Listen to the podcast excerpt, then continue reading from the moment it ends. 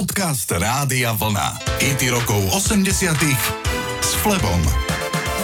V čase, kedy Lionel Richie bodoval v hitparadách s nahrávkou Dancing on the Ceiling, sa zalúbil v tom čase ženatý muž do celkom inej mladej ženy. Richie mal dlhé roky za manželku tínejdžerskú lásku zo strednej školy, ale v druhej polovici 80 rokov si začal vášnivý vzťah s modelkou menom Diane Alexander. Nevera vyvrcholila tým, že ich speváková žena prichytila inflagranty v pranajatom apartmáne, kde sa milenci oddávali vášnivému sexu. Jeho manželka to psychicky neuniesla a fyzicky zautočila najprv na manžela a potom aj na jeho milenku. V úplnom zúfalstve nekontrolovateľne rozmlátila zariadenie bytu a musela byť privolaná aj policia. Celé to malo veľmi nepríjemnú dohru na súde. Lionel Richie si neskôr Diane Alexander vzal za manželku a majú spolu dve deti, ale medzičasom sa rozviedli, keď mu aj ona prišla na to, že spáva s o 40 rokov inou mladšou ženou. Zahráme si single Dancing on the Ceiling, ktorý sa tak zapáčil tým manželom z Argentíny, že dali svojmu synovi meno Lionel, podľa populárneho speváka. Priezvisko toho argentínskeho chlapca je Messi. Áno, Lionel Messi.